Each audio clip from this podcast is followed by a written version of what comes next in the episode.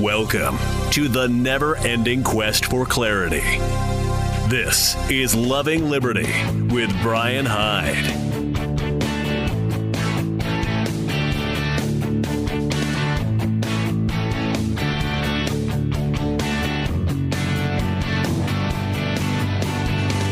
Hey, welcome to the Loving Liberty program, hour two of a two hour show.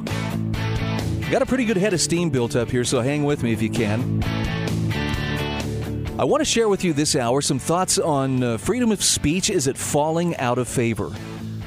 You know, it's crazy, but there's there's a growing number of Americans who uh, really are like, you know what, we really should be able to outlaw certain types of speech. And I think you know who I'm talking about. You know the ones who want to correct you on, you know, you're using the wrong pronoun or you can't say that word anymore or anyway, there's there's a constant reinvention of language, but there are people willing to take it a step further and turn it into no, there should be criminal penalties if you say something that uh, that I don't agree with. So as you might guess, I, I feel like I have a vested interest there mm, to the point that uh, I might want to say something. Be- before I'm I'm told, hey, listen, dude, you can no longer speak. Yeah, you're you're apparently too dangerous. Your thoughts are, are too dangerous. Take him to room 101 or whatever it was in uh, 1984. Actually, I want to start with an article from Annie Holmquist titled Socialism and the City Is There a Connection? And she gives voice to something that I've wondered about often throughout my life, and that is why is it that when you get into heavily populated areas, that it seems like collectivist thinking really finds a, a ready home. People tend to embrace it. Is it by choice? Well, there's so many people that got to do something, you know, got to give up some freedoms. Rousseau, I hear you try to make the, the case here that every, you know, every trade off that you have to make in order to live among others. But I don't think that's it. Here's how Annie Holmquist sums it up. She says, I took a breather from work the other day and trotted off to visit a friend. While there, I spent some time in the North Carolina mountains, and she says they were beautiful. Winding roads, soaring slopes, mountain streams and lakes, the paintbrush of fall touching the trees. Nestled amidst this beauty is Connemara, the last home of American author and poet Carl Sandburg. The three time Pulitzer Prize winner moved to this mountain retreat in 1945 after his wife Lillian decided it was an ideal place to raise her internationally acclaimed goats. According to the tour guide, Sandburg greeted Lillian's request to buy Connemara with a comment about the steep price. Then, resignedly, he said, Well, I guess I'll have to go on a few tours. Well, those tours paid off, and soon the Sandburg settled at the Connemara, at Connemara mortgage free. Now, she says, I chuckled at Sandburg's ready use of capitalistic practices, for Sandburg was a democratic socialist, a political affiliation keen to spread wealth around through collectivist practices. Yet as I looked around, she says, I couldn't help but see why Sandburg was willing to take full advantage of capitalism to buy his beautiful farm. Who wouldn't want to live there? What a place it would be for a writer solitude and majestic, majestic scenery. It was this same scenery that gave me pause because it recalled one of Sandburg's contemporaries, Whittaker Chambers. Like Sandburg, Chambers was what one might label an activist, yet in a much more subtle way. His life was undergirded by Marxist philosophy, first as a member of the working class, then later as a member of the communist underground in America. Yet all through his autobiography, Witness, there runs a thread of longing and wonder for the beauty of the countryside. As Chambers himself testifies, quote, Communism is a faith of the cities, and one can look upon the countryside only to organize, that is to say, to destroy it. And while simply to enter a city is for me always like a little like entering a grave, he says, In those years I forced myself to live in New York and learned to shut my mind and my eyes against it, because to open either to it filled me with dislike and disgust. As a communist, that is to say, a man dedicated to directing history, I had no choice. For it is clear that the history of the 20th century will be determined by the cities, not by the countryside. End quote. That's a fascinating quote. And Annie Holmquist says, but it was the times when Chambers and his family broke free from the city that he seems to have more clarity of thought. In particular, this occurred in the mid 1930s when they rented a little stone house near an apple orchard. Again, quoting Chambers. In retrospect, he said, it is clear that our life in the stone house had influences on us which at the time, and even much later, we did not realize. I suspect that in that simple, beautiful, and tranquil haven, a subtle chemistry began its work, which, if it were possible to trace it, would be found to have played an invisible part in my break with communism. End quote. So Annie Holmquist says, seeing the similarities between Chambers and Sandburg, I asked the tour guide if the latter had changed his political opinions later in life as he spent more time on the farm. Although unsure, the tour guide did note that Sandburg became less of an activist in later years. And she says, I find this intriguing because many young people today are following in the steps of young Chambers and Sandburg. As a recent poll notes, 70% of millennials are very open to voting for a socialist candidate. Furthermore, it appears that millennials are willing to take the democratic socialism of Sandburg to the next level, given their embrace of the Communist Manifesto. Only 57% of millennials believe the Declaration of Independence better guarantees freedom and equality over the Communist Manifesto. Now, she says there are many things which could be driving the acceptance of these related political philosophies. Could the millennial attraction to city life be one contributor? Have we so removed our young people from the wonder, beauty, and solitude of the country that they no longer have space in which to think freely about the values they hold and the direction their lives are going? And in doing so, have we made it all the easier for them to become adherents of a faith of the cities? That's pretty intriguing. You have some thoughts on it? Let's hear them. 801 331 8113. Let's go right to the phone. Hi, welcome to Loving Liberty. Hey, Brian. Hello there. It's uh, something that occurs to me or, um, as as you brought the subject up is, you know, having lived in a, a good mix of uh, urban, suburban, and rural areas, you know, in my relatively short time on Earth, um, the overall tone of the different areas is, is very different. You know, growing up in a very rural area, you know, the, the overall way that people acted and made decisions was, you know, when, they encountered a problem, their first thought is, how can I solve it? When something was wrong with their neighbor, you know, how can I help? How can I help my neighbor? Um, versus, know, it's a very subtle difference. It's a very subtle difference sometimes. But you know, now that I live in a more suburban area, and you know, when I was serving a mission, it was in a very urban area part of it. Um, the question people ask first more often is, who can help me?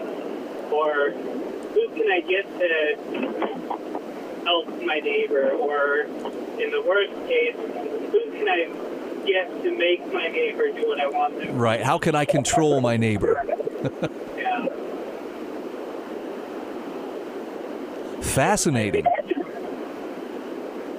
I think that you know if we're if we're going to return America to you know the directions the founders intended, I'm I'm not I'm not under any illusion that you know even as they framed it, it was very very good, but it was far from perfect, but it was moving in the right direction. Oh, I would agree.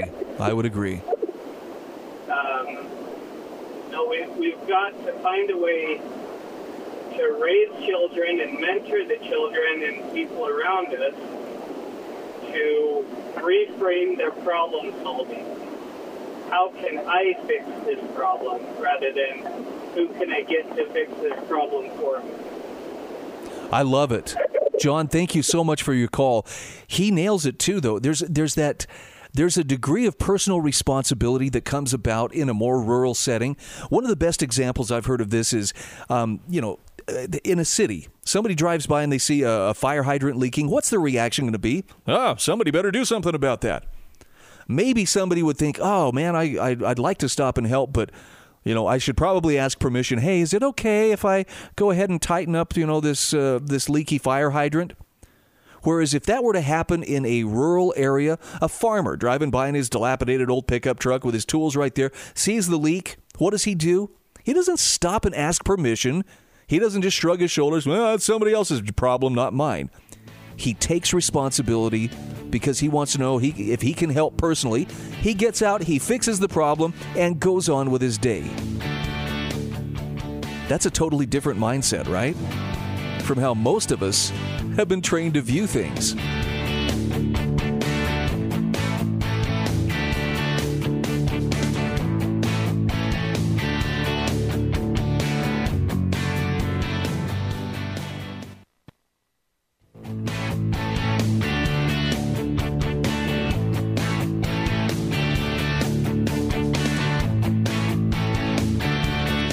Welcome back to Loving Liberty. 801 331 8113 is the number. All right, this just came across my computer screen and it's so good I have to share it. I think this has happened to all of us. Have you ever gone to say something and maybe you tried to say two different things at the same time and you came up with a mishmash of it and it just made you look and sound like a complete fool? Well, a friend of mine, Shiloh Logan, has uh, posted. Uh, it's a collection of several of these. Here's this. This is the first one to start out. A person writes, Today at work, I let someone into a dressing room and they said, Thanks. And half of me tried to say, You're welcome. The other half tried to say, No problem. And I ended up saying, Your problem. How do you come back from something like that? Here's another one. This is sparking people to, to share their, their own instances of when they've misspoken. Yesterday at Target, the cashier said, Your receipt is in the bag. And I responded with, You too. So I've been dealing with that for the past 18 hours, but I'm slowly coming to terms with it, which is cool. or this one. My friend was driving and we were almost past our turnoff, so I tried to say quick and fast at the same time and ended up screaming quack, which ended up with him judging me very hard and missing the turn. Mm, nah. Can't share that one. Or that one. Darn it. yeah, there's a couple of these that are maybe a little bit salty, so I'll, I won't I won't share them. Okay, so I meant to say, oh crap, I left my phone in my car, but what I almost said was, oh no, I left my cone in my far. And dang, wouldn't that have been embarrassing? But I actually caught myself, and what I actually said was, ah, my fart cone. So anyway. That's funny. How about this one? One time I went to hand someone a bowl of hot soup, and my brain tried to say, Careful, it's hot, and here's your soup. So instead I blurted out, Careful, it's soup. uh, okay, just one more. Then I'm going to get onto some calls here. I had to go to the library and pay a fee and I was practicing in the car between I have to pay a fine and I have to pay a fee, and I walked in and firmly stated, I have to pee, and slapped a $5 bill on the counter. The fee was like 10 cents, and walked out. And this person says that was like three years ago, and I still haven't been back. ah, thank you for brightening my day. Those of you who've misspoken. And I've done it myself. I've just mercifully blocked those memories, and I'm repressing them on all cylinders right now. Let's go to the phone. Hi, welcome to Loving Liberty. Hello. Hello there. Is that me? That's you. Oh, I didn't hear the. The beam me up, Scotty. Yeah, we're pretty Uh, stealthy about that now. We just we just kind of boom, you're on. All right, I'm on. Whew. Better make it good. So yeah, uh, socialism. I don't know why people need to wait for the government to give them permission to do something that they can practice privately amongst their friends and family. If socialism is such a brilliant idea, then people would do it organically. They wouldn't wait for permission. Just like capitalism. If I lived in a you know, you know, capitalist uh, or not capitalist, socialist societies, people constantly try to practice capitalism by uh, operating in the underground economy. That proves that capitalism is an organic movement that people favor because they do it in spite of uh, the opposition. But people can, I mean, people can get together with millions of other Americans today and pool their money and resources and have their medical uh, expenses paid for out of that fund. Here, here. Why don't they start doing it today? I think okay. I have a, I have a couple of thoughts on this. One is we're trained at a very early age that we have to ask permission for everything. I mean, there are adults who will be sitting in a meeting today who, if they have to go to the bathroom, won't just excuse themselves and go to the bathroom. They'll put their hand up. May I be excused? Where do you suppose they learned that behavior? Oh, high school and kindergarten, Kindergarten, grade school, and and Yeah. every grade from there on. Yeah. Exactly. I'm a school teacher, by the way, Brian. Oh, okay. Uh, I, I get. I, sometimes I ask my students. Actually, I'm not a full-time teacher, but I do do a lot of substituting. But they ask me for permission, and I say, "Well, why do you? Why are you asking me? Don't you think you have the right to do that?" Just to tease them, you know. And they're just conditioned to do that. I love how subversive that is, and I think it's in a good way. It's in a good way because, yeah, it's. It, I, I think you nailed it. You know, that we we have this impression that well, we have to ask permission for everything, and and I'm going to go back to what you mentioned about capitalism. It used to be that exchange was something you could just freely do with one another, but we're to the point now where everybody has it drilled into their heads. Well, we have to ask permission. If I want to, you know, if I want to exchange something with my neighbor, I got to make sure that that's okay and not against some law. And you know what's crazy? Sometimes it is against the law. Whatever sparked a law like that? Yeah, this this sense to control us as human beings, and you know, there there are levels of government. There's your federal level, Brian. There's your state level, and there's your municipal municipal level, and then there's your neighborhood level. But you know what the most important level of government is? Tell me. Kind of a trick question. Self government. Amen, bro. I was hoping that's what you'd say. You know, um, Joseph Smith, he founded the city of Nauvoo, Illinois, and when a, an outside visitor came to town, he said, "Well, I notice you don't don't have any police officers running around keeping order. Why is that?" And Joseph Smith said, uh, "If you teach people the correct principles, they will govern themselves." And that was true. So Go- Joseph Smith, as far as I know, was the, first great American libertarian. People don't know that. Well, and, and I think libertarian. One of the biggest obstacles that we face right now is not making sure that we get the right person in the White House next year. I think one of the biggest tasks that we have as lovers of freedom is to help our fellow citizens understand that they are not broken. That they don't need some little clique of ruling elites to tell them everything they have to do. They, they can they, Right. they can take charge of their own lives in so many areas, and they should do it.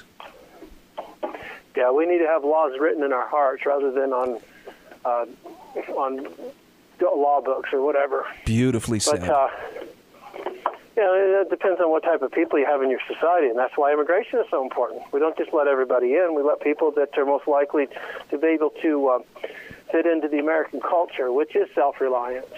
Well, and, and, And, uh, what you said about having laws written in your own heart, um, if you are trained to believe you're not good enough to make these decisions for yourself, if you teach people that long enough over generations, you're going to get people who act like that. Well, we're broken. We need laws to keep us in line. You know, and that's that's why they they they refer to the law as the the measure of what is right and what is wrong. Yeah, it's um, you know it's a principle that is definitely not reinforced. You know whether it's the Republicans or Democrats, they always propose legislation to change things. You know the president should be giving fireside chats just like Franklin Delano Roosevelt did, except in his fireside chats, our current president, if he really is a constitutionalist. He would articulate constitutional principles because they're certainly not getting that in our uh, educational institutions, and that's what that's the, one of the biggest problems I have with our president now. He's not educating the people on the banking system under which we toil, um, the Constitution, the principles that made this country great. And Yeah. they need to be written in our hearts. And it's a golden opportunity for him to have these fireside chats and to enlighten the people. And it would make a world difference. But he's never going to do it because he's controlled. So I guess we'll just have to learn those on our own. Yep. I mean, that's All right, Brian. Okay, thanks. Thanks so much for the call. Look, there's there's a meme out there. I wish I could remember who uh, who first wrote it, but it's brilliant, and it's along the lines of no person who wishes to rule you will ever give you authority to defy them. Now, for, for authoritarians, they'd be like, why would you want to defy somebody in authority anyways? Huh? Are you a troublemaker? You have some kind of disorder? By the way, there is, there is an actual disorder, oppositional defiant disorder, odd, that they use to describe people who have a trouble with arbitra- arbitrary authority. But you get the point, don't you? Would you expect the system that wants to rule you to teach you about the upper limits of its power and where it is forbidden to go? Absolutely not. Because it wants you to believe that, oh, it can do anything. Why, if enough people say this is what we want, we can do anything. Well, can we suspend the law of gravity? Yes, if enough people vote for it. It's on you and me. We have to be the ones who have to be willing to pay the price to learn.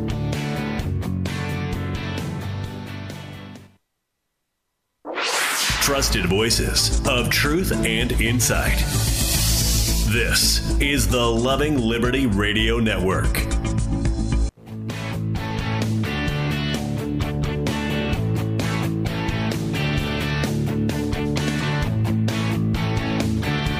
Hey, welcome back to Loving Liberty, 801 331 8113. I know there might still be a few people kind of getting through this. Uh, wait a minute. Uh, is this have we shifted things around schedule wise? And the fact of the matter is, yeah, there have been a couple of changes, um, but. Uh, this uh, this is uh, this is going to be my time slot for the foreseeable future, and I'm I'm happy to have it. Welcome to our, our listeners on uh, K Talk 1640 and everybody else on the Loving Liberty Network, and of course those of you who find the time in your own personal lives to download and listen to the podcast. Let's go back to the phone. My friend Ray has found me at last. Hi, Ray. I, I've sure missed you. I, I do. I do try and catch you every chance I get, though. I I've always really enjoyed the content that you come up with for your shows. Uh, you're very unique. You're, you're very, very kind. Thank you. And, and I, I, like the direction that this uh, topic is going, and, and I'd like to uh, continue in the in the direction that I think it's going, and that is that this country um, history has proven that, that this country was founded, was based on the Bible. And anyone that doesn't know that does not know history. And and the, the thing is, is that well, and they also studied Rome and Greek, you know, Greece and the Greek history, and, and you know the Senate. That you know that's why we have a democratic republic, and, and now um, uh, uh, moving more towards the direction that I think we're going, and that is that the, the I'll make a leap here and then try to clean it up. Okay. And that that is in in the New Testament. The Old Testament is the letter of the law, which no one can live per- perfectly, uh, and um, and the New Testament is the spirit of the law.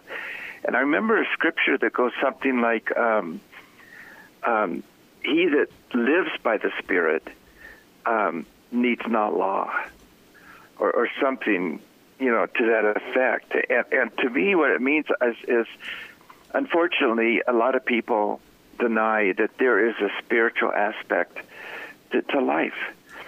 You know, there, there's no question. When I was with my dad when he died, well, well, there's no time to go into that. But the, the point is that people who, who, you know, add that dimension to their life, to the relationships, a spiritual dimension, you know, um, we live by a higher law. We, we try, try to live by a higher law. And, and of course, self government, self rule, you, you know, um, like the, the previous caller said, Joseph Smith said that I teach them correct principles and they govern themselves. Ray, are you familiar well, with Alexander Solzhenitsyn? I've heard the name, but Okay. I, I've always wanted to look at study him more.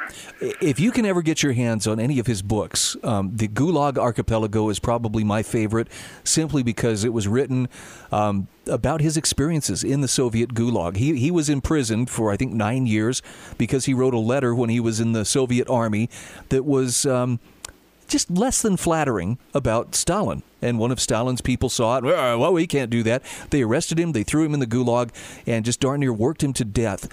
But he had an observation that I think goes so well with what you just described here. And, and he said he had to be laying there on the rotting straw, freezing to death, being worked almost to death, you know, and being abused in the gulag. But he says, gradually it came to me that the purpose of life was not materialism as we had been told, but rather the maturing of the human soul. Oh wow! And through the rest of his Oh, writings, you you will see that man had insights that are among the most powerful I've ever read outside of Scripture. I I love that. I I definitely am going to look into that. Um, yes, yes, because uh, we spend so much time, you know, in acquisition, and unfortunately, the youth won't listen to us. You know, in in the fifties. We worked eight-hour days with week weekend off. You know, you could get to get a job in a factory right out of high school. You didn't even need a high school diploma, but that job would be for life. And you had medical, you had retirement, and uh, you, most of your time was devoted to relationships, your family, extended family, neighbors, barbecues. You know, now unfortunately both couples are working and we're just so into acquiring. I mean, I mean, you know, I retired at 51, but I had to go back to work because of medical, and we've lost. You know, why are we working? You know, so we can enjoy our relationships, to enjoy life. You know, it, it, Uh, did you happen to hear? Uh, maybe you didn't get a chance to hear in the last hour. Um, I, I shared an article about how kids exchanging Halloween candy is actually a form of trade. It's it's they're they're they're sharing wealth, and one of the points there was that wealth is not just stuff, but it's it's what matters most to you. And so, in context of what you're saying. I had to reach a point where there was a time where I, I, I measured my worth by what's my paycheck or what's my bank account showing. And if I was earning more money, I was like, yeah, this is a sign that I am succeeding in life. And my wife had to pull me aside and tell me at one point, your kids are growing up without you. And and when that sunk in, I had to start measuring wealth differently. And since that time, I I've measured it um, not exclusively, but in large part by how much time do I get to spend with members of my family. Yes, uh, you know, and it's interesting. My wife grew up in a small town in Idaho, and she's still in touch with people that she went to grammar school and junior high, high school with. You know, in college, she it, it's amazing how she stays in touch. I grew up in L.A., a city, and I'm not in touch with anyone that I, I grew up with. You know, and even my family were spread out all over America. And you know, is this really the American dream? You know, have we lost it? And back to self-rule, you know, and, and rectitude. You, you know, we we govern ourselves, and not out of fear, out of punishment, but just out of the sense of right and wrong. You know, just human decency. And relationships are so rare. Long-term relationships are so valuable. You know, uh, the first time I was went had chemotherapy for leukemia, I came to realize that the only thing we can take with us when we die and have through the eternities is our character and our relationships. Yeah. That's what's of highest value. I so appreciate you bringing that up, Ray. I'm gonna I'm gonna move on here because I got another topic I want to hit. But thanks thanks for calling in. Great to hear from you. Likewise. I sure missed you, Brian. Always enjoy your shows. All right. Well, now, now you know where to find me and know that you are a welcome guest. Um, I want to talk a little bit about free speech, and particularly, I want to I want to share with you an article. I believe uh, Jacob Sullum from Reason Magazine is the one who wrote this article. The survey finds speech restrictions are pretty popular. That's why we need the First Amendment. And the subtitle here just says most respondents, especially millennials, said they favored viewpoint based censorship, suppression of hurtful or offensive speech in certain contexts, and legal penalties for wayward news organizations. Now, he starts by saying the First Amendment is unpopular. That's why we need the First Amendment. A recent survey commissioned by the Campaign for Free Speech underlines that point finding that most Americans actually support viewpoint based censorship, suppression of hurtful or offensive speech in universities or on social media, government action against newspapers and TV stations that print or air biased, inflammatory, or false content, and revising the First Amendment, which it says goes too far in allowing hate speech to reflect the cultural norms of today. Holy cow. Now, Sullum says that last position was endorsed by just 51% of respondents, compared to 42% who disagreed and 7% who had no opinion. But he says 57% favored legal penalties for wayward news organizations. 61% supported censorship of hurtful or offensive speech in certain contexts.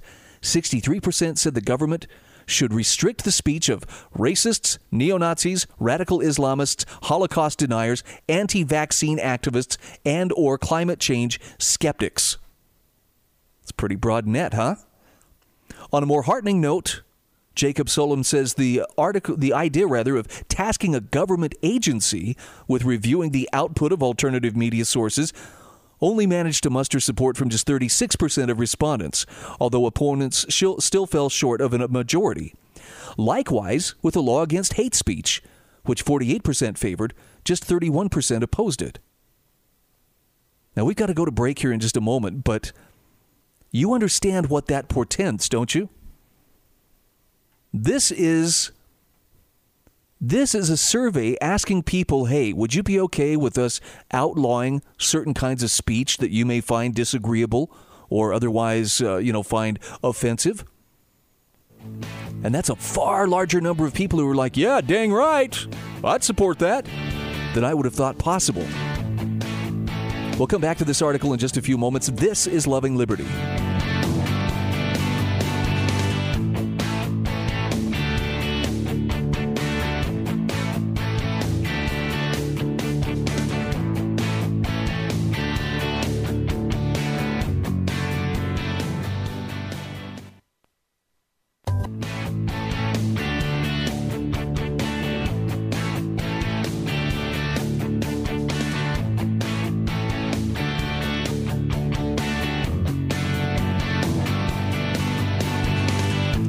Welcome back to Loving Liberty. Let's have us a little chat about free speech. There's not a lot that makes me go, oh, wait a minute, clutch my chest and have to find somewhere to sit real quick. But as I'm reading Jacob Sullum's article on Reason.com about a recent survey commissioned by the Campaign for Free Speech, it's a little bit scary to see how many Americans would support viewpoint based censorship. In other words, they would say they'd be okay with suppression of what they would deem hurtful or offensive speech, either in universities or on social media. They'd be okay with government action against newspapers or TV stations that print or air biased, inflammatory, or false content. In fact, they'd even be okay with revising the First Amendment, which some say goes too far in allowing hate speech. By the way, the part that chills me the most about that last little bit is not only that they want to revise the First Amendment to reflect the cultural norms of today, that is the most direct attack on freedom of religion that you will likely see within your lifetime. If such a movement were to gain speed, if there was something like that to be put into motion, I promise you, the churches are the places they would be targeting. And they would probably do it with a kind of zealousness that would make uh, the communist Chinese seem reasonable by comparison.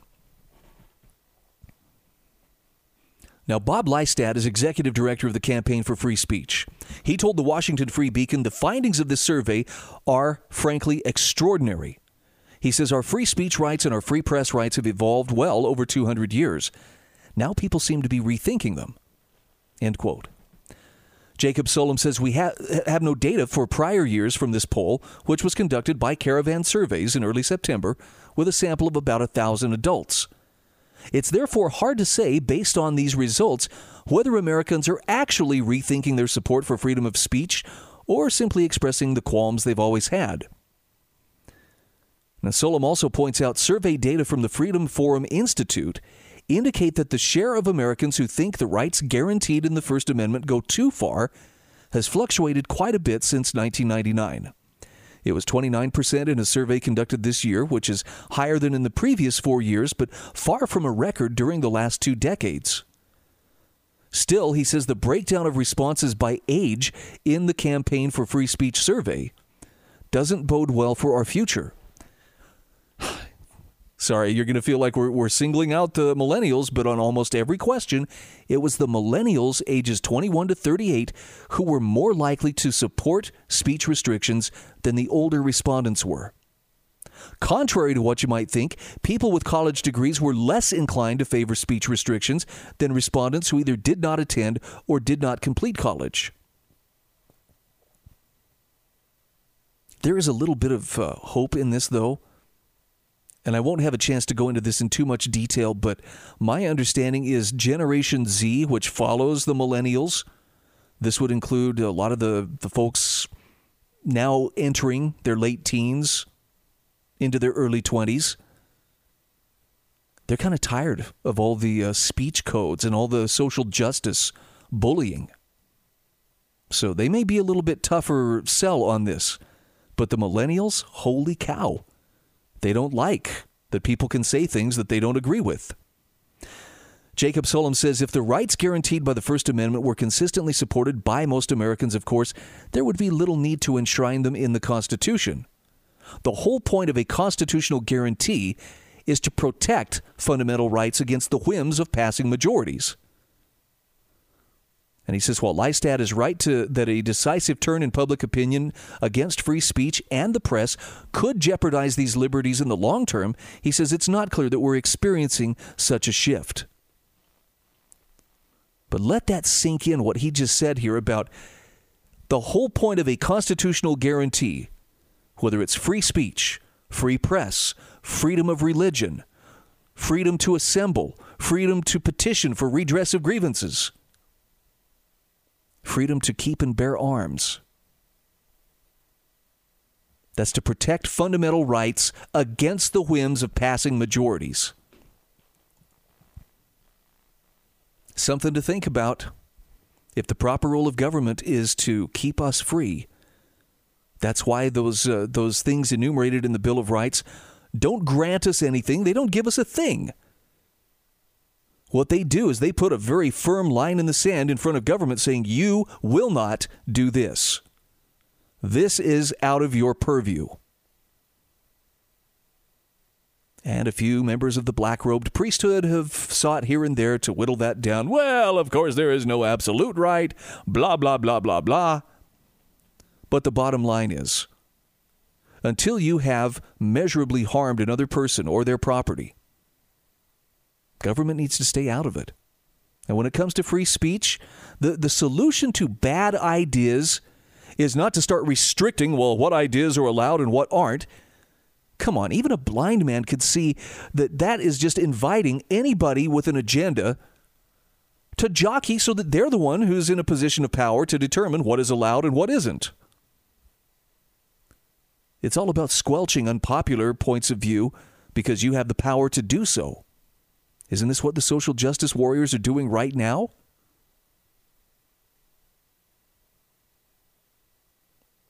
No, the answer is if there are bad ideas out there, and, and, granted, there have been some bad ideas that have come along from time to time, the best antidote is more free speech. And it's kind of funny because you know the, the the same thing here you know applies in some ways to the Second Amendment argument about you know government shouldn't be restricting people's right to keep and bear arms. I saw a thing the other day in 1900. A British gentleman had access to pretty much any weapon he wanted. He could have any firearm he wanted. Crime was so low that the British bobbies rarely were armed. Have you seen what the British police look like these days? They've disarmed everybody. They're even taking their butter knives from them. And the British police are walking around with submachine guns slung around their necks. Funny how that works, isn't it? Just like the answer to more uh, to to bad ideas rather is more free speech, the answer to crime is you empower more people to be able to protect themselves. And I know to the anti gun crowd, that's, well, that's just an invitation for us to turn into the wild, wild west. People will kill themselves, will kill their, uh, their neighbors, they'll kill people in the parking lot over a parking spot. I remember what the, what the hysteria was back in 1995 when a number of states decided it was time to, to move off the, you know, we have to deny anybody the right to carry a concealed weapon, and they converted that right into a privilege with concealed carry licenses. Now, at, at, at, a, at a very basic level, I do not agree with paying the state for the privilege of exercising a right which is mine by virtue of the fact that I'm a living, breathing human being. But at least the state acknowledged it's okay for people to have a firearm in their possession. It doesn't make you a criminal just because you have a firearm any more than it makes you a criminal just because you have a pocket knife in your pocket. What makes you a criminal is when you're engaged in activity that is actively harming another person or his or her property. And the states that led out in I'm going to use the word liberalizing their their firearms laws or reducing their restrictions or reducing the weight of government enforcement on those who choose to defend themselves. They haven't seen it turn into a bloodbath. And in the same respect, you would not see a rise in hate speech if people are allowed to speak freely. If you hear something, you know, if you hear an opinion that, that bothers you, gets you hot under the collar and you think, man, that is just such a load of garbage.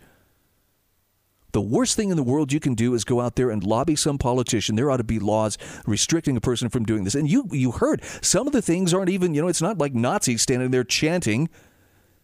It could be something as saying as simple as saying, I don't believe in this whole global warming thing or the whole global climate crisis thing. Well, then you're a climate denier. We should ban your speech. I mean, some European countries, if someone questions the Holocaust, they'll throw them in jail. They've done it. I don't think that's the right response. Instead, flood the marketplace with better ideas. Truth will, will out. John Milton recognized this hundreds of years ago when he was begging the King of England don't restrict free speech. I'm paraphrasing, but he said, Whoever knew truth to be put to the worse in an open contest between truth and error. You got to have some faith in your ideas and be less concerned about shutting somebody else up because you don't like their ideas. Show me why yours are better. Don't tell me why theirs are so bad.